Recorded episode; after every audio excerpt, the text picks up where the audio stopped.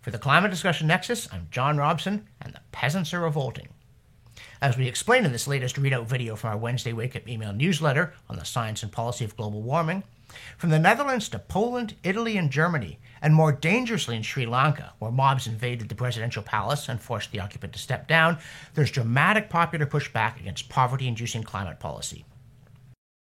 The Netherlands has a tradition of good government and consequent political legitimacy that goes back to the end of the long, painful struggle to expel Imperial Spain back in 1648.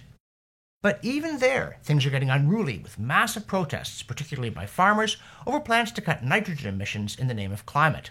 It's so bad that police have even fired on protesters, though mercifully only a tractor got hit. And not even those who denounced the Freedom Convoy in Ottawa can really claim that the people involved are a small fringe minority well, with Sir Mick Jagger apparently backing them. But what else can they say? It's become painfully clear that in the Netherlands, as in many other places, governments have broken their compact with the people by forcing on them a dramatic lowering of their standard of living to which the public did not consent. The latest they need inspiration in the Netherlands is to devastate that nation's hugely successful, modern, and efficient agricultural sector by requiring as much as a 70% cut in fertilizer use and livestock numbers in some areas. Just like that, in a few years. Pity about the food you peasants used to enjoy, but we aristocrats know better. Even The Guardian reports that, quote, Europe is in danger of highly damaging, very, very strong conflict and strife this winter over high energy prices and should make a short term return to fossil fuels to head off the threat of civil unrest, the vice president of the European Commission has warned. End quote. The fact that the VP, Frans Timmermans, is as Dutch as his name suggests might have helped focus his mind. But whatever it took, it was both necessary and urgent, and others need to do it as well.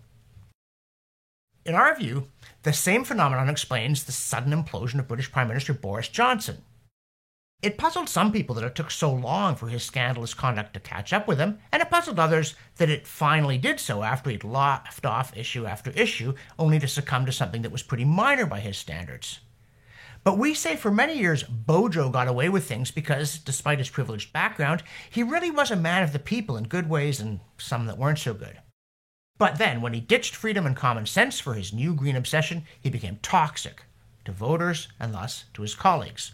The Boris of Brexit and deregulation might well have ridden even this one out. The Boris of the Green New Deal didn't stand a chance. Meanwhile, in Canada, Ottawa has a plan, which is never good news. But in this case, Ottawa isn't journalese for the federal government. We're talking about the municipality. And you should pay attention because if you live in a city, almost regardless of where it is, then somewhere in the bureaucratic equivalent of the underground sewer and wiring system, you'll find the equivalent of Ottawa's climate change master plan. And it almost certainly entails very large expenditures, in Calgary, $87 billion, based on very dubious assumptions, including, yep, there it is again, our old friend RCP 8.5, the exploded emission scenario. Now, faced with all this nonsense, including corporations getting climate religion or pretending to, someone recently tweeted that actually the craze for environmental, social, and corporate governance, or ESG, offers a backhanded investment tool. Quote, somebody should start a hedge fund that goes long anything with low ESG and short everything with high ESG, end quote. To which we must respond A, we're not giving investment advice. B, that fund sounds like a good idea to us. And C, someone already did. It's called a stock market. For centuries, in classic chaotic free society fashion, with many odd and even foolish events along the way, we've been separating the entrepreneurial sheep from the goats by giving money to things that work and withholding it from things that don't. Governments can delay the process, with consequences ranging from bad to disastrous. But sooner or later, money finds its way to companies that satisfy customers, including those with a sense of social responsibility, and flees those that do not. We're talking about the money people spend, but also the money they invest. So, if go woke, go broke is a sound slogan, and the fact that Sri Lanka has a nearly perfect ESG score, along with hyperinflation, poverty, crop failure, fuel shortages, and food riots, suggests that it is, the visible foot will remove those companies that don't heed the warning signs. The market can be ignored, it can be contradicted, but over time it will not be denied. And now, a word from our sponsor. And yes, it's still you. And we want to thank all the people who've responded to our appeals by making a one time or monthly pledge. For the rest of you, I really want to emphasize for us to produce the videos, for us to produce the newsletters, and keep injecting sanity into the climate debate, what we need is for one in six of our YouTube subscribers to click here and make a pledge of $2 a month, $3 a month, $5 a month. That's what it's going to take to sustain our efforts for as long as they're needed. So click here, cup of coffee a month, that'll keep us in business. And now, back to me. Indeed, as we noted on May 25th of this year, someone already has created a significant investment fund devoted to performance, not virtue signaling, Vivek Ramaswamy's Strive Asset Management. So, yes, someone should create that fund, someone has, and there's a lot more where it came from. Meanwhile, if you're concerned about sudden climate change, you really should check out this episode. It was dramatic, you might even say it was unprecedented, and temperatures changed far more rapidly than the ecosystem could adapt to in mere decades so it can only mean one thing. But not what you might think, since the subject here is the Younger Dryas some 12,000 years ago.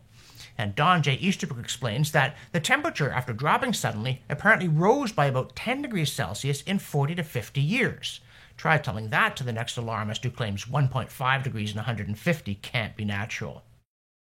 Now, the Younger Dryas is odd because, well, for starters, it has a weird name, so let's tackle that. This strange episode, about 5,000 years after the last glaciation began to end, when the temperature suddenly dropped by about 5 degrees centigrade, then shot up, is named for an Arctic flower, Dryas octopetala, because the pollen studies that revealed its existence saw this plant flourishing as things got colder. And it is boringly younger than the older Dryas, an earlier and less sustained sudden cooling about 14,000 years ago. And the Younger Dryas is also odd in that there's strong evidence that it was worldwide, and it was far too rapid to be covered by the usual Milankovitch cycle explanation for the start and end of glaciations. Also, Easterbrook says the once popular theory that it was caused when accumulated glacial meltwater in primordial Lake Agassiz burst an ice barrier, whooshed down what become the St. Lawrence into the North Atlantic and shut down the deep water currents there, bringing back glacial conditions temporarily, is untenable because if it were so, then the cooling would have started in the North Atlantic, then spread with a measurable lag, hundreds of years, especially in the Southern Hemisphere.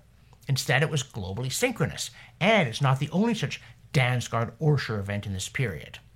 Now, if you're waiting for Easterbrook's grand cosmic explanation, he hasn't got one but he has demolished one that CO2 is the control knob on the global thermostat.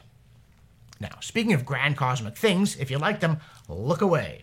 You know, in the heyday of newspapers, there were stereotypical headlines notorious among journalists for their capacity to repel readers, including Worthwhile Canadian Initiative, though Justin Trudeau's PR people clearly don't know that one.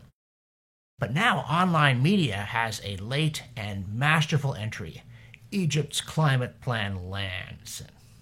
The actual story might more properly have been called Egypt's climate plan crash lands because Climate Home News reports, quote, with four months to go until Egypt hosts the next UN climate talks, Cairo has updated its national contribution to the global effort. Its previous climate submission was evasive, end quote. So they think this one's an improvement, but, quote, it still allows emissions to rise, blaming economic woes for hindering ambition, end quote. And here we were, thought that cutting emissions was meant to be the path to prosperity. Though what we didn't think was that it would matter if Egypt did cut emissions, since its economic difficulties mean it currently barely manages to generate 0.6% of the human global total, nor did we think it would manage to cut emissions because Egypt's government is incompetent even by government standards. So, if you're reduced to waiting for Egypt's climate plan, maybe just fold your tent.